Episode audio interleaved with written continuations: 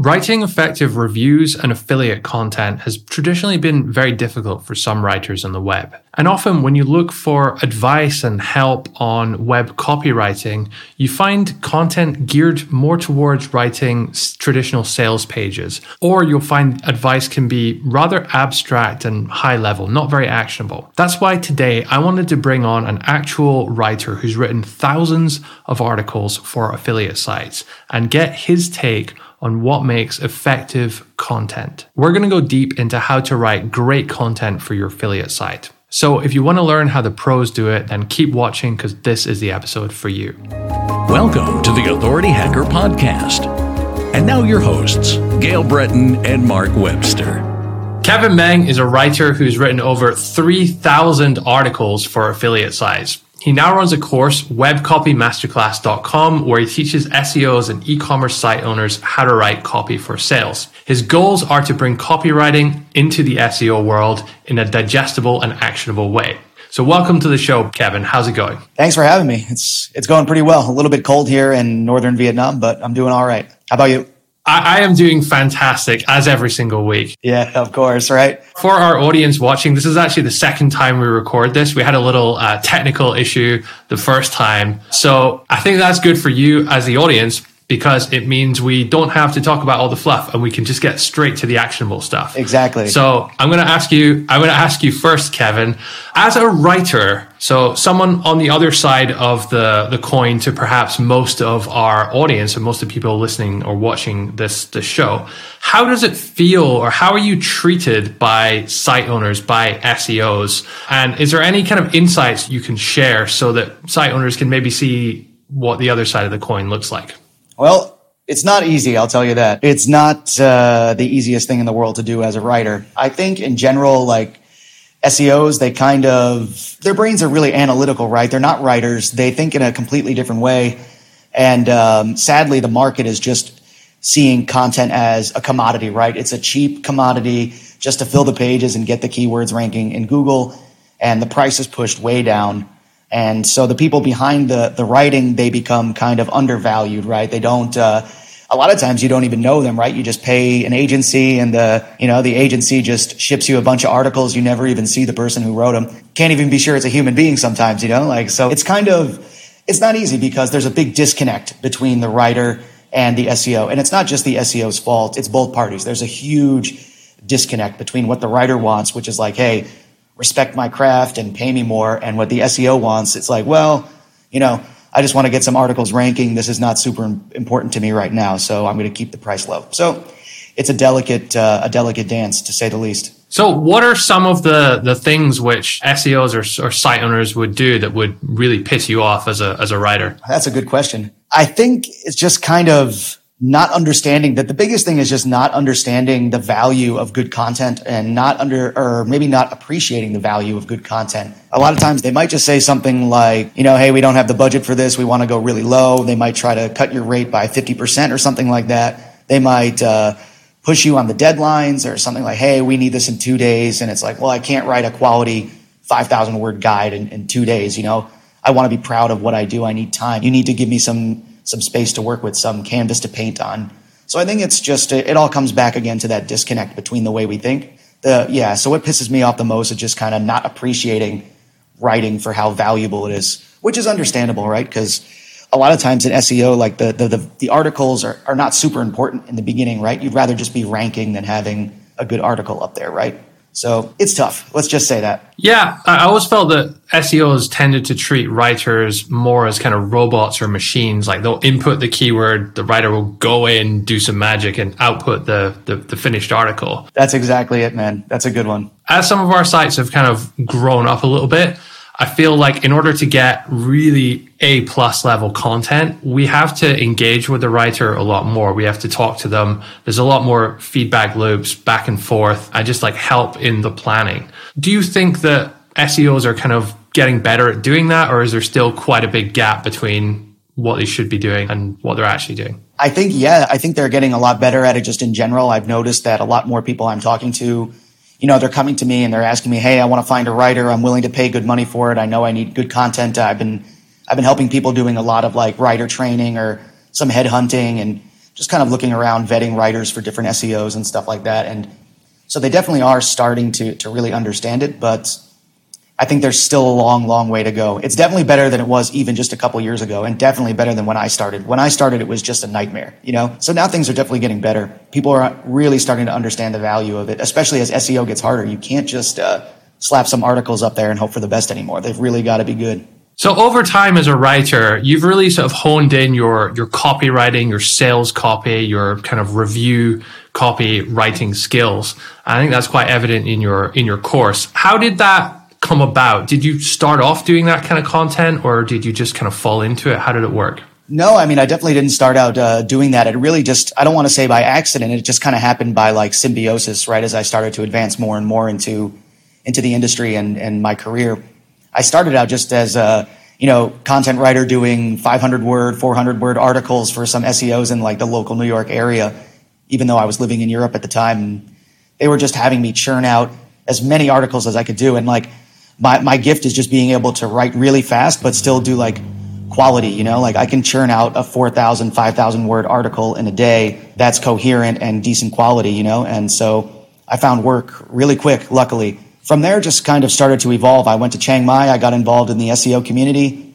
I started doing a lot of affiliate reviews for people I was really close with. And I had a, I had like a really, um, interesting window into into their business. I could really see what was working, what wasn't working. And I started to study copywriting just to kind of level up my career. And I realized it just kind of hit me one day as I was doing some sales pages. It's like, wow, an affiliate review is actually a sales page if you think about it. Like it's not a sales page like a traditional sales page, but it's like 70% of a sales page, right? Somebody types in best computer under $500. That means they have $500 in their hand and they're looking to buy a computer, right? So technically the review you're giving them is going to be built on the same principles as a traditional sales page. So it just kind of, it all just started seeping into my work. I was like, well, hey, what if I take this, um, you know, this copywriting language or this positioning language, and what if I just put it into this affiliate review? What if I take this like benefits driven copy and use some powerful language? What if I change some of these verbs to more powerful verbs and just plug it into this re- review. Let's see what happens. And then boom, you see it. It's like uh, the spikes just go, and it really works. You know, I was I was innovative there, but I was also very fortunate to have that kind of window into the affiliate websites conversion and stuff like that. So that's kind of how it came about. So why should listeners listen to you versus any other kind of copywriter? Like what is that kind of gives you that X factor? Okay. So I always tell people that you don't have to listen to me. You don't have to take my word for it. You can just look at the data. You know, the numbers don't lie. It's clear. Like I've done this and I've actually seen because, uh, you know, I've partnered up on some websites and I write the reviews and we split the profits. So I have like a, I have a real vested interest in doing a good job. And the things that I've done have resulted in, you know, huge spikes in clicks, engagement, conversions, decreasing the bounce rate, everything all across the board. And uh, I don't want to oversell it. It's just that you know, I've seen it firsthand. I've seen it work. I'm not really interested in theories. I'm a very practical person. Like, uh, I don't care about copywriting theory. I don't care about writing theory. I don't care about any about anything like that. You know, it's just I do what works. And if it doesn't work, I'm level headed enough to go like, okay, that didn't work. I was wrong. Let's try something else. And when it works, I keep doing it. I think that's been one of the difficulties I've had in in grasping the the copywriter's world because a lot of the people I talk to there, they're quite abstract in their thinking, whereas I'm a very process, step by step orientated mm-hmm. person. So I find it difficult to apply some of the principles to the reality of writing an, an, affiliate review. And I think that's something you do particularly well. So that's why I'm, I'm very excited that you're, we're able to, to finally get, get you on again, uh, Thanks, and, make yeah. this work today. So let me ask you about some of the problems that you see with specific with affiliate content. So if you put in a, a keyword, you know, product review or best product, what are some of the common mistakes that you see affiliate site owners do with their content? Yeah, I can think of a few right off the top of my head. Uh, number one, the biggest mistake is screwing up the intro. It's just uh, it's a huge pet peeve of mine. It it just really makes me keeps me awake at night. You know that kind of thing where it's just like okay, you've got a perfectly good affiliate review. It's ranking number one for you know what's going to be a pretty lucrative product, and they just totally botch the intro, you know, like the intro is where you hook the reader, right? And if somebody, there's intent behind every single search your intro has to not only be aligned with the awareness of the reader, it also has to be aligned with the intent of the reader. So, for example, if you have, um, you know, the 10 best hiking boots for beginners, your intro should not be introducing the topic of hiking, should not be talking about being a beginner hiker. You know, these are things that the reader is already well aware of. What it should be about is why the reader should buy something from you. It should be about what makes your review better, which products are they going to like the most, what, what bad things are going to happen if they don't take your advice, that kind of stuff. You need to use emotion to hook them. If you just say, oh, hiking is a great activity, and if you're a beginner, you might be looking for a boot. If you say something like that, you have totally, totally lost a chance at a sale. And I've worked with clients where it's, I've literally just changed the intro and they've seen huge, huge decreases in bounce rate and increases in sales because people are staying on the page long enough to, you know, look through and make a purchasing decision. So that alone is just a, a huge win for anyone in the affiliate SEO world.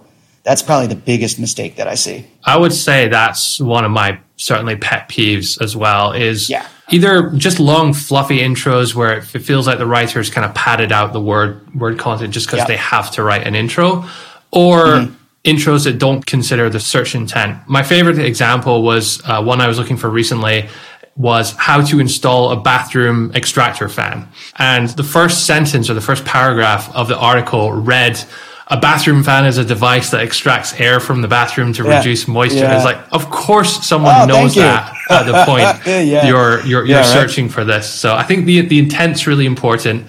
I just feel like there's so much fluff in, in, in intros these days, and people people are just padding it out too much. How would you say someone can go about reducing that or getting being more direct? Just one thing I really want to touch on quickly is that, uh, I think it's all from our education system and, uh, and our our experience writing like essays in school, you know, where you have to give the backstory. You have to give the backstory on the topic. Or have you ever gone to like, you know, you're doing like scientific research and you go to Library of Congress or whatever, or you know, whatever the equivalent is in the UK, and the abstract gives a lot of backstory on something like so recently I had to do something about supplements and it was about weight loss with some kind of supplement and the study had shown a correlation between this supplement and weight loss, right? But the abstract started out with weight loss is a is a common uh, desire amongst the population, and the in the United States, uh, obesity is rampant. It's like, man, we we know all this already. Why do we have to? Why do we have to spend the first 200 words of this scientific paper talking about the problem, right? We're already well aware of this, but it's expected in academia, right? but this is web copy, right? This is web writing. And it, in fact, like that's detrimental. It's not helping. It's, it's doing the absolute opposite. The way I always think about it is that your intro is there to convince the, the reader to stay Correct. and not go to one of the other Correct. tabs that they may have opened or hit back and go to the one, exactly. one of the other SERP, SERP results. It is there to convince them to buy something that you are selling in essence, right?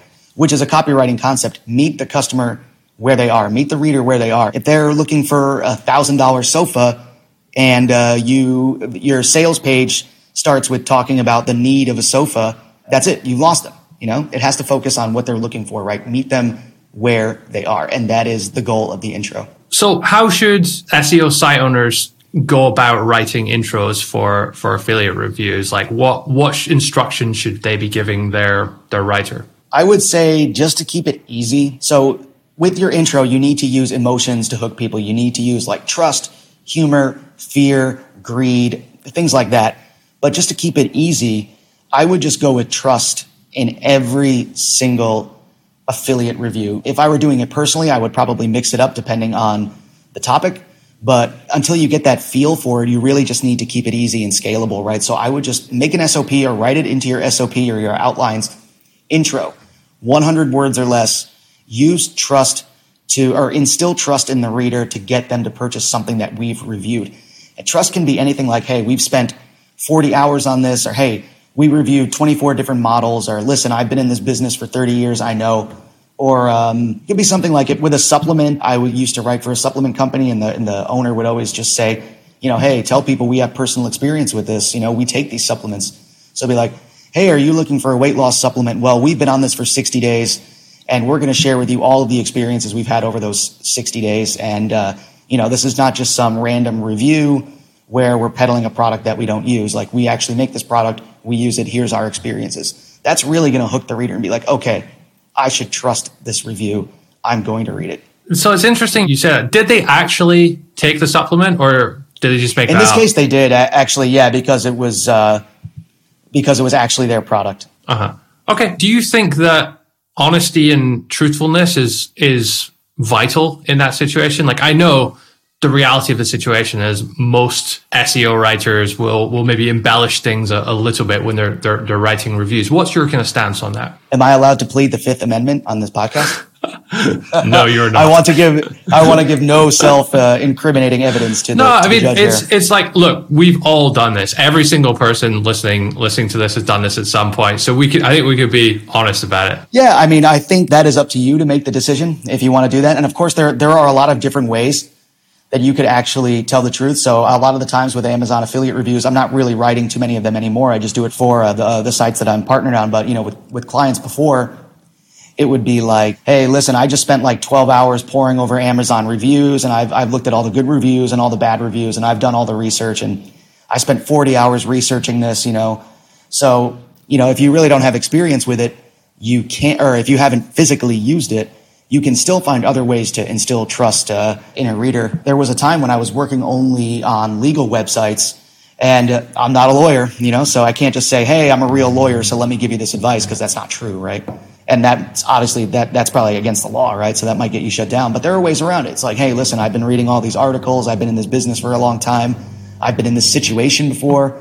So there's a lot of different ways to instill trust without saying, "I've actually used this product." And what are some of the ways in which you can talk about the, the, the product without sounding too salesy? Because this is something I see a lot, especially with newer writers or newer web writers, is that they, they often sort of regurgitate the sales page material rather than write really? what's supposed to be a third party review. Yeah. Wow, that's actually a step up from what I see on a regular ba- what I see on a regular basis is just like kind of like hey, this table is great and it's blue and it weighs 75 pounds and it has four legs and you should buy it. You know, like that's kind of. Yeah, that, that, that's what I mean I though. They'll, they'll go on the sales page and they'll look through all the oh, features yeah. and, and, you know, they'll say, oh, and, you know, it's. Yeah. Yeah, and they'll, they'll just rephrase that it has four legs and oh, it's a lovely color of blue and you know that that kind of thing. Yeah, yeah, exactly. That's exactly what I see. I think the best way to describe it, just thinking of it off the top of my head, is like Okay. On a sales page, you need to be really over the top. You need to be, I mean, not lying, but you need to be super powerful. I wrote a sales page where I uh, was talking about some, not a CPAP machine, but some kind of like huge leap forward in um, sleep apnea technology. And the headline was literally something like the single greatest leap forward in sleep apnea treatment since XYZ technology, you know, and then the subheading was, you know, guaranteed better sleep or your money back, something like that. So you need to be super salesy, right? It's a sales page. But on an affiliate review, that's obviously, that's going to do the opposite of instilling trust in a reader. They're going to be like, okay, this guy's selling me something. So you've got to find the middle ground. You want to be punchy, but you could dial it back a little bit. And I always say, pretend you're talking to like a friend about it, but you're super excited about it. You know, you're not just talking about, hey, you should use this product. You should be a little bit excited about it, but not like salesy, you know, so you could be like, if we're talking about hiking boots, Oh, that's another thing. Um, humor is big thing to like soften the blow. So I'll get to that. So if you're talking about like hiking boots, you could say something, you know, like, honestly, these are really the best hiking boots I've ever tried in my life. And I've tried 20 different pairs. You could bring a bucket of mud and just put your feet in the mud for fun and you're not going to slip anywhere. You know, something like that. Make it a little bit fun. Don't just say these are absolutely the greatest hiking boots ever. Oh my God, check them out. You don't want to do that. So you want to just soften it a little bit. And my kind of like my creative process is like to get my energy going. I always make it a 10 out of 10. I'll be like, these are the, the nuclear bomb, you know, of hiking boots or something to get my energy going. And then I dial it back to like a six or a seven. I find a way to like soften it where I'm just like, okay, yeah, these are easily the best beginner hiking boot because X, Y, and Z. I've never seen anything like this at this price before. See, notice that doesn't really sound too salesy, but it's still enough oomph to get that click. I notice as well you're you're talking about your opinion of it. So like I've never seen this or uh, explaining it from from the kind of reviewer's perspective.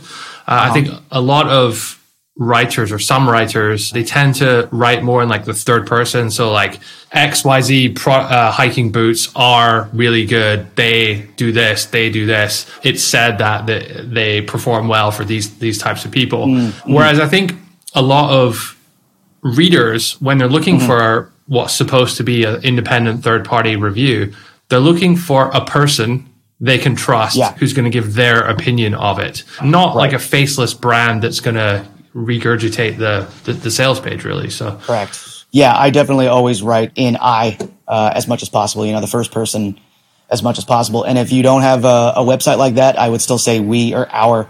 I never use any kind of distancing. I don't like to say it could be said or it has shown to. I, I just there's not a lot of power in it. It's very impersonal. There's a disconnect between the the site and the reader.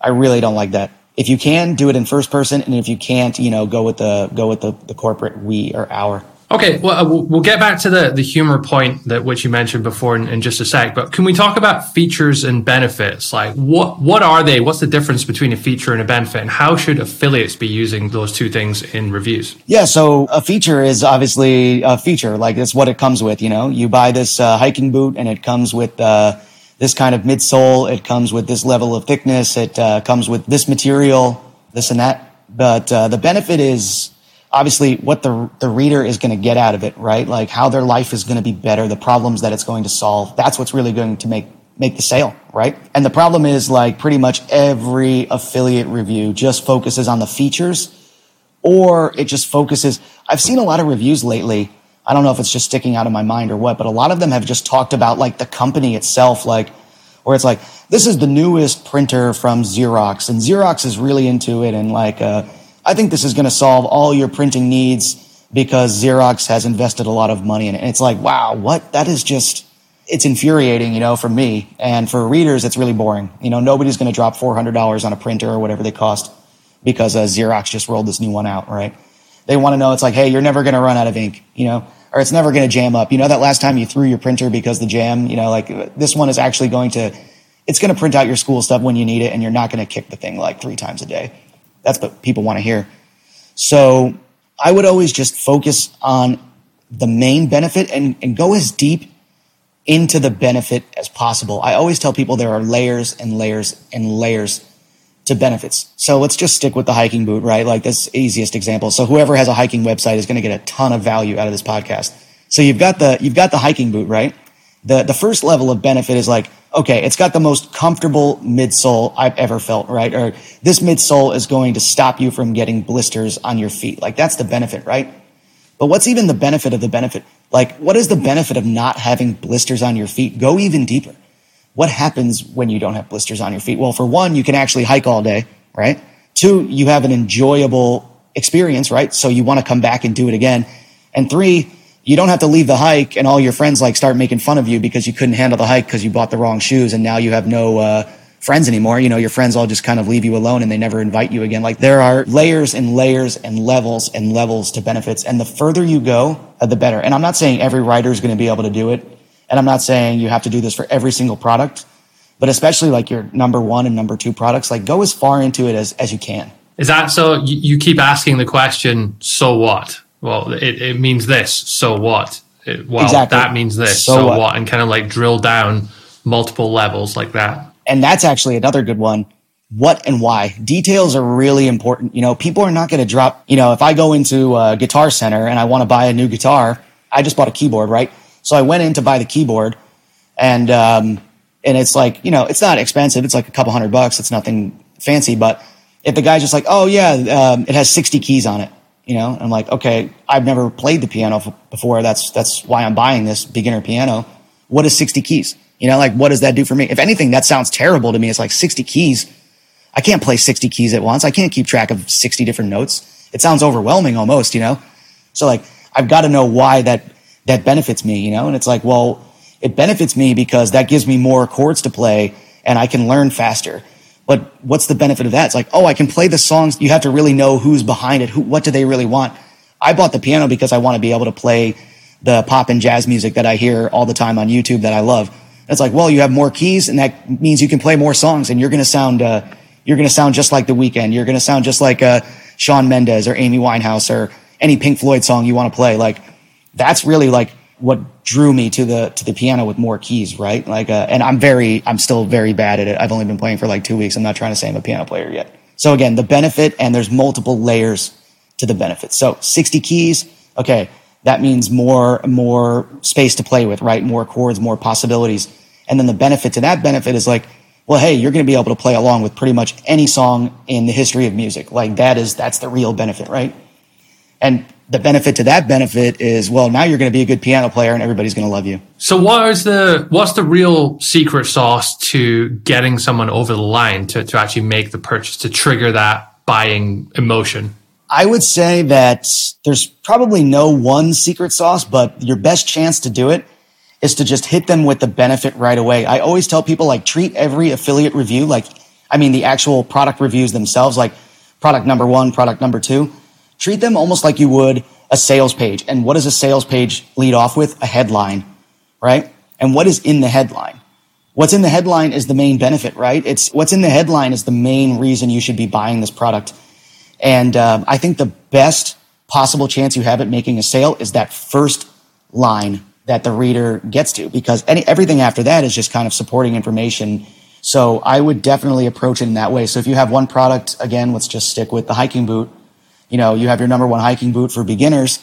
The first line needs to be something like a headline that you would see on a sales page, just not too salesy. Be like, okay, up first is by far the best beginner hiking boot. You know, the, um, you know, the Authority Hacker Pro beginner hiking boot.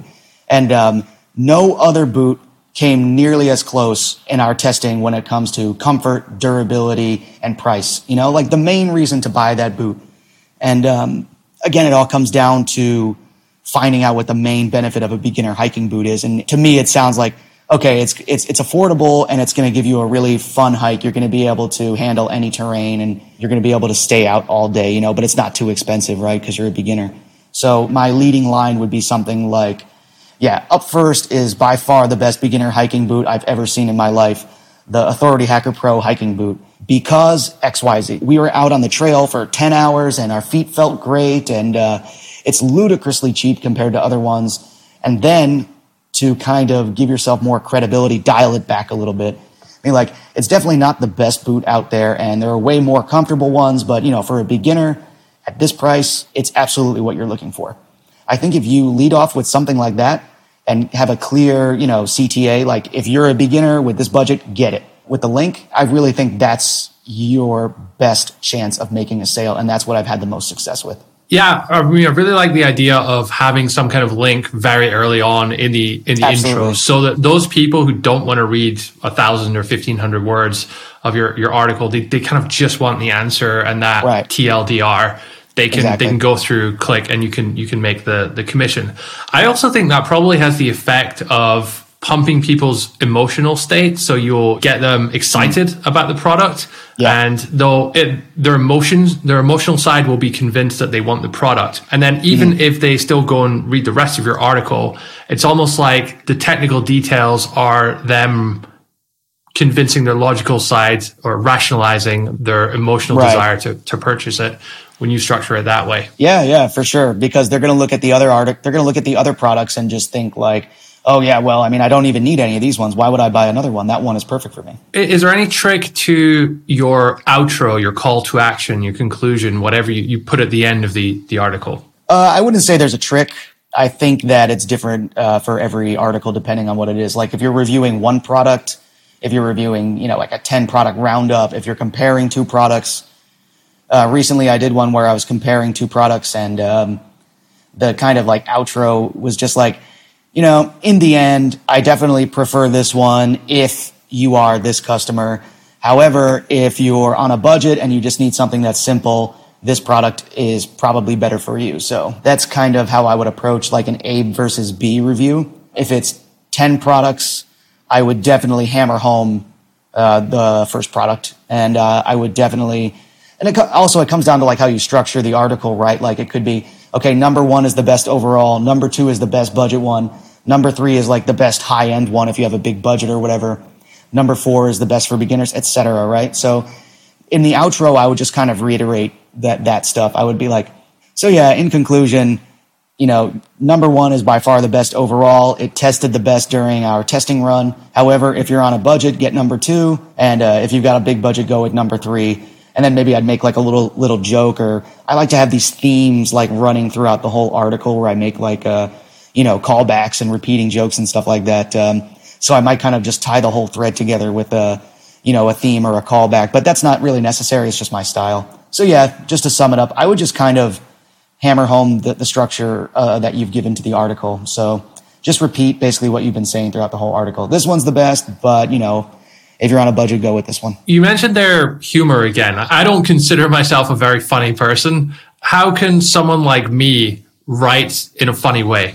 Wow, that's a good question, man. I really wish. Um, I don't know the theory behind it. I mean, humanity, we still don't even know what humor actually is, right? I guess it's like a social lubricant or something like that. But I can just tell you what I do. And what I do is I just make like jokes that, I know are going to like jokes that everybody can relate to, you know, like I kind of make fun of myself or, um, I make these, I, I'm not like, not like crass or anything like that. But so recently, for example, I was doing something like in the fitness niche and it's for somebody's, you know, this guy personal trainer's website. And, uh, I was like, this gym rack is everything I, I, wanted it to be. And, you know, like my wife can finally fit that exercise bike that I hate more than anything else in the world.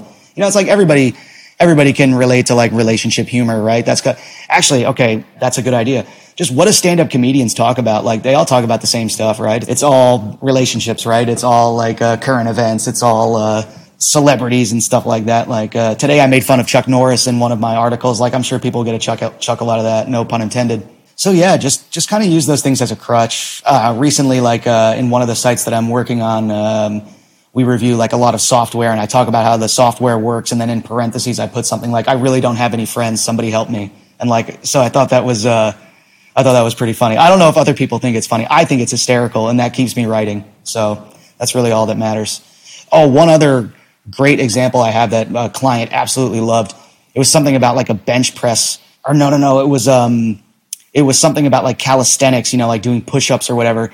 And my, my intro was like, Hey, Hercules never had a bench and like Hercules never had a Smith machine and his chest is doing just fine. And it's like a meme of Hercules, like with his huge like chest, like sticking out. So like, I thought that was hysterical. The client absolutely like loved it. Yeah. And actually, I'm, I, I, guarantee you that he didn't even read the rest of the article. He just loved it. And, uh, yeah, I mean, he paid me money for it. So I guess it worked when I'm trying to assess whether a piece of content is good or not, I always look at the intro, and you can almost mm-hmm. tell just from the That's intro the and a I quick look. scan and a quick scan through the rest of the article if it's if it's going to be good or not. And particularly when it, when it comes to to hiring writers, if I give lots of tests out or ask for ask for samples, I can't read dozens of, of, of super long articles from every portfolio. So you gotta you gotta be able, be able to make a quick judgment. I think a lot of people when they're reading re- affiliate reviews or, or other other content are are taking a, a, similar approach as well. So yeah, intro intro is super important. Yeah, I agree, especially with hiring writers. But interestingly enough, I've been kind of like changing. I'm kind of doing a 180 on this recently because yeah, the intro is absolutely crucial, and it's the first place you look. Right, it just logically right is the first thing you see. It's where my eyes go first, and you know, if the intro is really bad, I used to just be like, okay, I'm not, I'm not working with this person. You know, this person is hopeless or something like that, which is not really fair and I've noticed like over time with training writers and things like that, it's actually not hard to kind of beat that mistake out of writers. I mean, I used to do it myself when I look back at the stuff I wrote three or four years ago. It's cringeworthy, right? So it's pretty easy to be like, hey, from now on, you can only write 100 words or less, and it has to be using this formula with this emotion. You know, it's the intro is actually fairly mechanical compared to the body of the of the piece, right? Like the intro can be formulaic. The intro can be just a few lines of, hey, greet the reader, trigger this emotion, give the topic, and then, you know, some bullet points about what they're going to read. And a lot of writers can actually learn it fairly quickly. So I used to just kind of be like, okay, this writer is hopeless, but I, have really come around on that. Like if, if they're decent enough with their writing and clear and concise enough, you know, I wouldn't let the intro, I wouldn't let the intro kind of prevent you from working with them. You know, that's easy to that's easy to correct. But yeah, you're right. Like when I'm when I'm vetting writers, like I literally I just look at it's like a heat map, you know, intro, first line or first paragraph, you know, then I kind of scan through and I just kind of look around, see where my eyes land, you know, see if they're doing the right format. Then I'll read like a random sentence or two and I'm able to tell like this, like immediately, like, okay, is this person worth it or not? What does your process look like for hiring writers then from start to finish? Okay, so I would say that you mean like from very start, like to the job listing and things like that. Yeah, yeah. Because I don't really, I haven't quite done that in a long time. What I've been doing is I've been helping others to hire. So they normally take care of the uh, the job listing. Okay. You know, they'll post it up on some Facebook group or Cult of Copy or, or wherever they're looking, Upwork, etc. So what I do is I'm really looking for the the writer, you know, themselves. I go through that kind of stage. So what I do is basically just I give a quick scan of their portfolio and I keep a scorecard, but it's mostly in my mind. I've got it to the point where I know exactly what I'm looking for and I know like how it compares to other things that I've seen recently or, you know, the average writer. I've just got that all in my mind at this point. If I were somebody else, I would just keep a scorecard, you know, intro, because that's super important. You know, intro, one out of five. Quality of the body, one out of five. You know, lengthiness, one out of five. Value, one out of five. Like, do they just, do they spend a lot of time explaining things that the reader doesn't need to know? Do they waste a lot of time just kind of saying bland things that don't have any value? Like, one of my biggest pet peeves is like when you have a, the content will be like, okay, step two, wash your boots. And then the first line is, if you want your boots to be clean, you need to wash them. It's like, yeah, genius. Thank you. Like that's what we're here for. You know, you don't need to reiterate that. So that's, uh, if they make a lot of mistakes like that, I, I dock them big time in the value, in the value metric. So yeah, just evaluate their portfolio, keep a, a little basic scorecard. From there, I would get them to write like a 100 to 150 words sample, any topic uh, within the niche. Like, so, you know, if you're in hiking, you know, it's like, okay, you do the research, you find a topic, write me 100 to 150 words on it with your opinion on this topic, you know, and um, that way you can kind of see because a portfolio is pretty pretty easy to fake, and I'm not going. Uh, I'm not ashamed to admit that I totally faked my writing portfolio when I first started. I told people I had been doing it for years, and I literally had no samples. I just, I'm not saying I stole people's articles. I just wrote a bunch of articles and I put them in my portfolio and I was like, oh yeah, these are all the people that I've worked for, but I can't disclose their websites, you know? So yeah. You just made a bunch of Google Docs with articles and said that, yeah, the, these are, this is work I've done. Correct. Yeah. That these were all from like my clients' okay. uh, sites and people were like, oh, you've worked with a lot of people. And I'm like, yep, yep, I'm working with a lot of people. Yeah. So, uh, uh, but anyways, I made it. So after that, you get them to write like 100 to 150 word sample. I would definitely evaluate that on one, like how quickly do they get it to you? Uh, two, did they follow your instructions? Did they give their, you know, and that's another thing. You have to get them to really give their opinion. Anybody can just copy paste information. Anybody can just go to any website and kind of regurgitate what was said, but there needs to be synthesis, you know? They need to prove that they've taken this information, synthesized it, and been able to add value to it to the reader, explain it to the reader, explain how it works, uh, etc. So make them give their opinion. Uh, you could even take it next level and be like, okay, and make sure you include, um, you know, God bless America in the final line. That way you can see if they, um, if they uh, can follow instructions, right? So I would definitely evaluate it from there. And then from there, I would give them a paid sample of, you know, for example, 500 to 750 words. And um, I would evaluate that. And I would give them some areas for improvement. And I would give them another sample and tell them, hey, this is what I'm going to grade you on. This is what I'm expecting to see. Please improve these things. And if they don't improve them, I'm going to be kind of kind of angry about that. Be like, hey, listen, I told you to do this and you didn't do it. However, sad to say, the average writer is just not that good. So that wouldn't necessarily be like a death sentence to me. If they're still decent and they didn't improve, I would still kind of rock with it if they were good enough and uh, maybe give them a chance to get better again with another sample. It's really a lot of it comes down to feel. Um, but I think over two to three samples and a 100 word sample, you will get a good feeling for, okay, does this person listen to directions? Can they synthesize information? Uh, do they, do they write well enough to be on my website? You know, like, uh, are they going to be tough to work with? That kind of stuff. Cause writers can be, we're a very fickle bunch. Uh, so we, we can be tough to work with at times. I'll admit it. How do you then go about working with a writer effectively? Like once you've got them on board, like what are, are some of the, the ways site owners could, can maybe improve the way they handle that side of things? Yeah, I think, um, just over time, I've noticed that a lot of writers are really sensitive. I'm actually not. And I think that's, I think that's one of the reasons that I've gotten better. Cause like, like I said, when I started out writing, like when I go back, I was always good at, um, writing clearly. That was always my biggest skill, but I had a lot of, uh, a lot of stuff that I was really bad at, you know? And, um, the reason I got better was just taking feedback and rolling with it and being like, uh, being able to take a step back from the, the writing because writers, we think that like the, we think the article is like our baby, right? It's like, oh, we created this. This is the product of my creativity. You know, you can't say anything bad about it. When in reality, like, okay, well, this is coming down to, to money and, uh, you can't say bad things about it as long as it's constructive criticism, you know? So, so again, what I mean by that is just like writers can be very sensitive. So what I would do is I would always compliment them first. Be like, hey, I really like this. I really like this. You know, highlight if you got it in Google Docs, make some comments like, oh, this is really good. This is really good. And then just kind of soften the blow a little bit. Just be like, I think what you can improve on is this. Maybe you can cut this down a little bit or kind of identify with them a little bit. It's like, hey, I used to do the same exact thing. Every writer goes through this. Don't worry.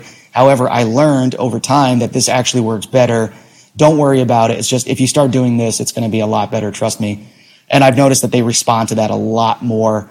I used to be very like blunt because that's that's how I work. Like I expect, you know, polite but very blunt criticism and I'm okay with that. I can take that and I can change the way I work with that. But to be honest, the average writer cannot. And I've had a lot of issues with that over the last uh, few years where they get super defensive or they're like, Oh no, you're wrong. Everybody's different. You don't really know exactly what works. And it's like, actually, yeah, I do know what works. That's why I'm, uh, that's why I'm training you here. Um, so it's you got to be delicate though. I've given up being blunt. So yeah. I was going to say I think if you position it during the hiring process that mm-hmm. In the early days the, the first 10 articles there's going to be a lot of feedback. We like it done in a very specific way, but our goal yeah. is to help you, to educate you and then to get you to a point where you can write it with only minimal feedback uh, after a certain certain period mm-hmm. of time. So they they kind of know it's coming to an extent they often take it better. Yeah, yeah, you're probably right. I should maybe, I should probably take more time uh, up front to, I mean, I do always let them know, like, hey, I'm going to give you constructive criticism. This is to make you better. You know, can you handle criticism and stuff like that? I always, I'm, I'm always upfront about that. But maybe, yeah, if you're spending more time on that and it, and it's working, then maybe I, I should as well, you know, cause I always think, but you know, then again, like the writer, they always tell me, oh yeah, I can, I can handle it. And then I'm like, hey man, you did this wrong. And they're like, well, well, you know, so it's kind of like, just in general, uh, yeah, you're probably right. If you're just more upfront about, hey, we're going to give you some blunt criticism, but we've been doing this for a long time and uh, we know what works and what doesn't work. And we also have like a really quirky style. So maybe, you know, what you're doing is good, but it's not exactly what we want. That will definitely help soften the blow for sure. And just explain that it's, it's it, you're not doing it to like put them down, but you're, you're trying yeah. to help them and help, help both yeah. of you get the content to where, where it wants to be. This has been really, really great. I've learned a lot, um, even though we, we kind of had this, this conversation already. I think we, we uncovered a, a few new nuggets today.